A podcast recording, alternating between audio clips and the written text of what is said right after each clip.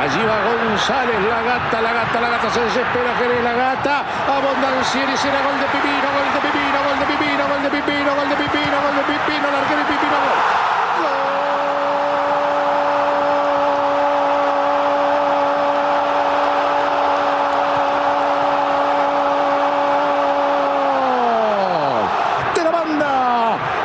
los abrazos son para Pipino, sí, para Pipino que liquida el partido. En Expediente Sur recorremos la historia del fútbol y sus protagonistas en un podcast exclusivo para Footbox.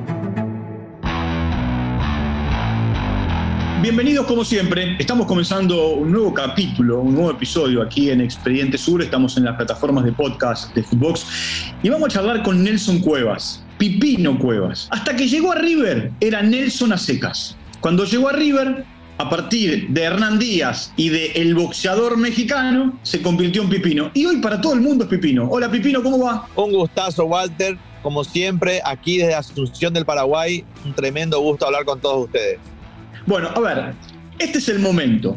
Tiro libre para Racing, Bedoya y Úbeda. River la tenía complicada, estaba en juego el campeonato y a partir de esa jugada en la que el arquero de River era de Michelis, ¿eh? para algún desprevenido había sido expulsado Comiso, viene una contra y a partir de esa contra llega tu gol y un gol que le da, no digo un 100% del campeonato a River, pero que lo pone en carrera. Terrible final en la cancha de River con De Michelis en el arco, Bedoya para el tiro libre. Va Bedoya, pasó, le quedó para Esteves, para la tiró con la barrera la pelota. La corre Roja, solo Cueva, solo Cueva, para la pelota para Cuevas, Acelo.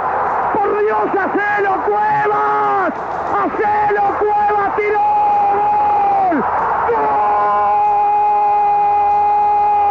¡Gol! ¿Cómo fue en contexto aquel momento? Bueno, primeramente, eh, aquel momento lleva mucho protocolo, Walter, por el hecho de que eh, en principio Ramón, Díaz me deja fuera cinco fechas fuera del campeonato, que no me, no me tuvo en cuenta.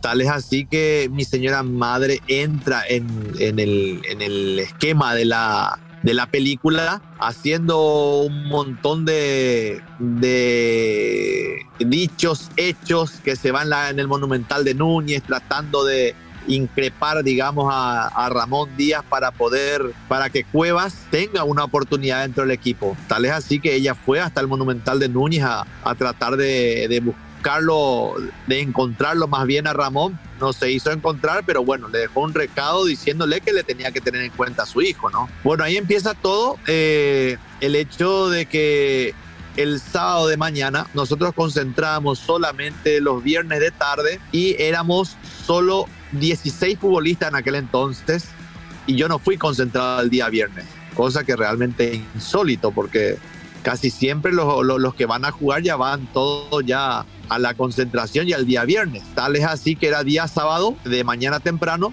Los que no jugamos, los que no somos tenidos en cuenta para la concentración, eh, estamos con el profesor Oscar Dín haciendo pasadas de 100%. En esa pasada de 100% que estábamos con Guillermo Pereira, con un montón de los pibes que estábamos entrenando, porque en River tenés que estar a la altura de los que juegan, hay que entrenar de la misma forma.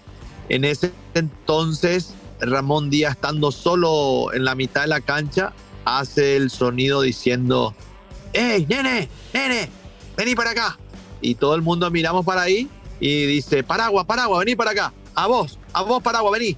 Y bueno, me voy volando junto a Ramón Díaz y me dice Ramón Díaz, dale, anda a traer la ropa de concentración, dale, da volando, da volando que, necesito la ropa de concentración ya, te necesito presto ya en la concentración.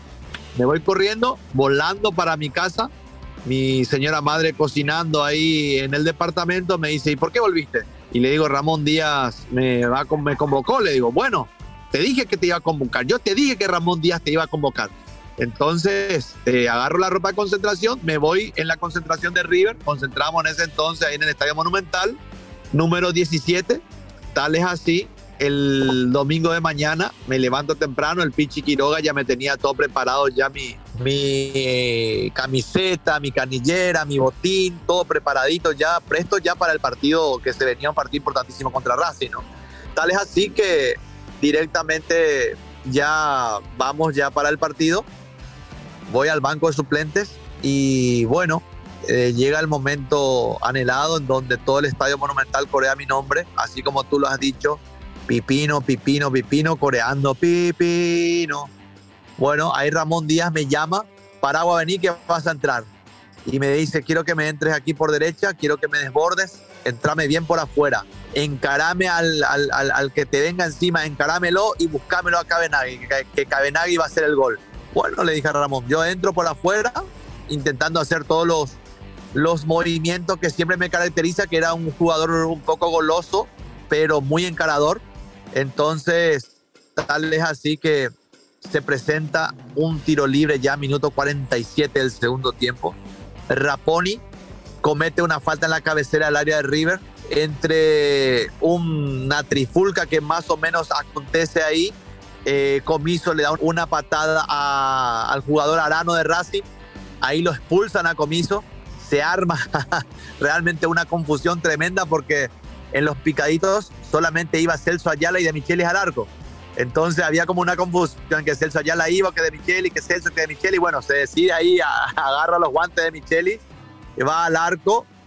Eh, evidentemente, si Racing pateaba al arco, se le complicaría muchísimo a Micheli porque no es su oficio natural, no es ser arquero. Pero bueno, tal situación empieza a, darse en el momento que directamente pegan la barrera. Ricardo Rojas se va y mete la cabeza y cuando mete la cabeza directamente Ricardo Rojas, ahí se me abre una brecha realmente tremenda porque yo ya venía picando, ya intuí la jugada de lo que venía a hacer, de lo que iba a ser esa jugada.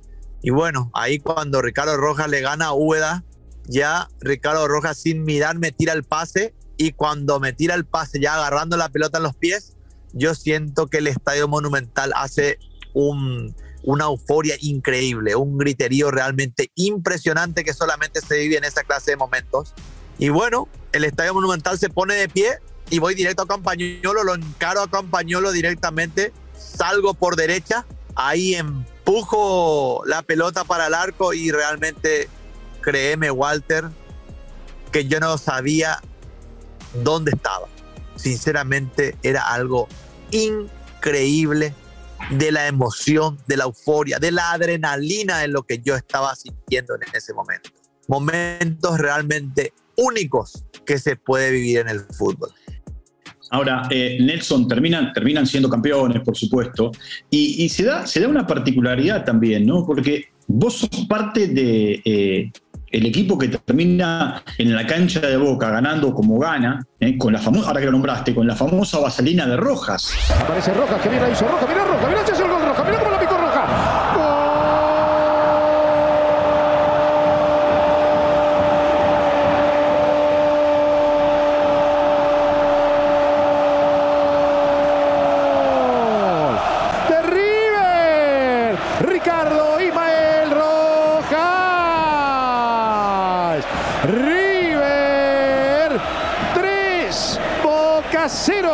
Tal es así que realmente eh, teníamos un equipo muy bueno, de futbolistas realmente muy buenos. Me ponete a pensar, estaba eh, jugadores de Alessandro, estaba Cabenagui, estaba Orteguita, estaba pa, sí, montón de futbolistas. Coudet, Comiso de Michelis. Estaba el Chacho Coudet, Celso Ayala, Ricardo Rojas, pa, montón de futbolistas realmente de, de primer nivel. Entonces, eh, uno, estando con esa clase de futbolistas, evidentemente se contagia, Walter. Y ganar la bombonera realmente fue algo magnífico. Y con la vaselina de Ricardo Rojas, que realmente creo que fue uno de sus únicos goles, si mal no recuerdo, pero que va a quedar en la historia, pero por muchos y por muchos años. Realmente fue algo increíble lo de Rojas también. ¿eh? Ahora, vos tenés historias increíbles, ¿no? Porque en un momento, si bien vos jugaste dos mundiales, 2002 y 2006, y hoy sos eh, el jugador paraguayo con más goles en la, en la historia de los mundiales, nadie hizo más goles que vos, que marcaste tres. Eh, hay toda una situación también ahí, ¿no? Porque es Chilaverte el que termina convenciendo a quien a César Maldini que te lleve. Bueno, en realidad Chilaver manejaba toda la selección de Paraguay en ese entonces porque era el referente, era el, el líder nato de lo Porque que Maldini, Maldini no te llevaba a vos. La verdad que Maldini no le conocía a nadie. Él fue contratado porque lo, eh, lo cesan a, a Marcarian en la última fecha de las eliminatorias porque se pierde contra Colombia, pero ya clasificado. Hubo una diferencia con la directiva de Paraguay y lo echan. Y Maldini solamente viene para el Mundial. Entonces, eh, Macaya, Gabriel Macaya era el preparador físico, contratado para ese entonces para lo que iba a ser el Mundial. Y Macaya me, conocía muy bien también de River, me tuvo con el Tolo Gallego, eh, un montón de momentos increíbles pasamos también con el, con el Tolo y con Gabriel Macaya, que me conocía muy bien a mí. Y bueno, cuando yo le convierto el gol a Racing, salimos campeones prácticamente.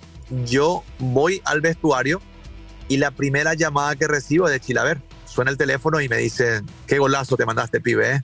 Golazo, te felicito. Disfruta de tu momento, me dice Chila. Y en ese momento, ahí te van a llamar de Paraguay, me dice. Yo no sabía que me estaba, que me iba a llamar. Tal es así que directamente me, me llama, primeramente me habla Macaya. ¡Eh! Golazo, ¿eh? Me dice Gabriel. Eh, acá te van a hablar, me dice. Y ahí me pasa con César Maldini. Eh, buena chocada, gran chocatore, me dice Maldini. y bueno, ahí empecé a hablar, cruzar algunas palabras con él. Y ahí me avisan de que iba a ser convocado a la selección de Paraguay, que era el, el número el número 23 para la lista, ¿no?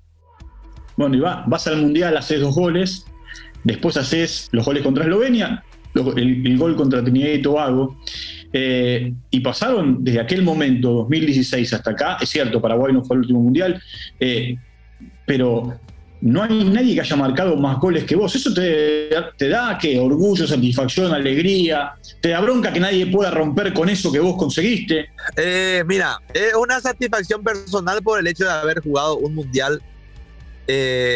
mira, la inspiración máxima de un futbolista es jugar un mundial. Y más representar a, tu país, ser goleador histórico, en este caso de Paraguay en los mundiales, sinceramente algo muy valorable y muy, eh, eh, muy bueno para lo que es a nivel personal. Yendo ya a lo colectivo, a mí me, me encantaría que Paraguay esté en un mundial lo más rápido posible, Walter, porque nuestra camada se terminó y lamentablemente estamos sufriendo muchísimo el cambio y hoy en día se está notando plenamente en donde no, no estamos teniendo la chance para el Mundial. Y si seguimos así, con esta incertidumbre de no tener un buen equipo y no, no irnos al Mundial, yo creo que Pipino Cuevas va a ser goleador histórico de los Mundiales, pero por muchos años. Cosa que a mí, eso sí no me enorgullece, porque me encantaría que Paraguay esté en los Mundiales y que así el futbolista paraguayo pueda ser más valorado y que todos nuestros jóvenes puedan tener más, más cabida en los fútboles internacionales como el fútbol inglés, como el fútbol español, como el fútbol italiano, porque si no te vas al mundial nadie te ve, Walter, tenés que estar en el mundial para ser jugador reconocido. Bueno, eh, vamos a tener seguramente una segunda parte, Nelson, para hablar contigo, ¿eh? para seguir conociendo tus historias. Eh, un abrazo, gracias por el tiempo y, y, por supuesto seguimos, seguimos en contacto. Por favor, un gusto, Walter. Cuando vos dispongas, yo siempre, a veces nada más no dispongo de mucho tiempo, pero eh, siempre y cuando nos, acomodemos un poco, es un gusto hablar contigo porque siempre te seguí y te tengo un tremendo respeto. Espero que, que pueda seguir por muchos años más nuestra amistad. Éxitos. Un, abrazo grande. Bueno, Nelson Cueva, Pipino, para todo el mundo, Cueva, charlando aquí en Expediente Sur eh, con ustedes. Nos vamos a reencontrar en cualquier momento. Como les digo siempre, muchas gracias por su compañía y será hasta la próxima. Chao. Esto fue Expediente Sur con Walter Zafarian, exclusivo de Footbox.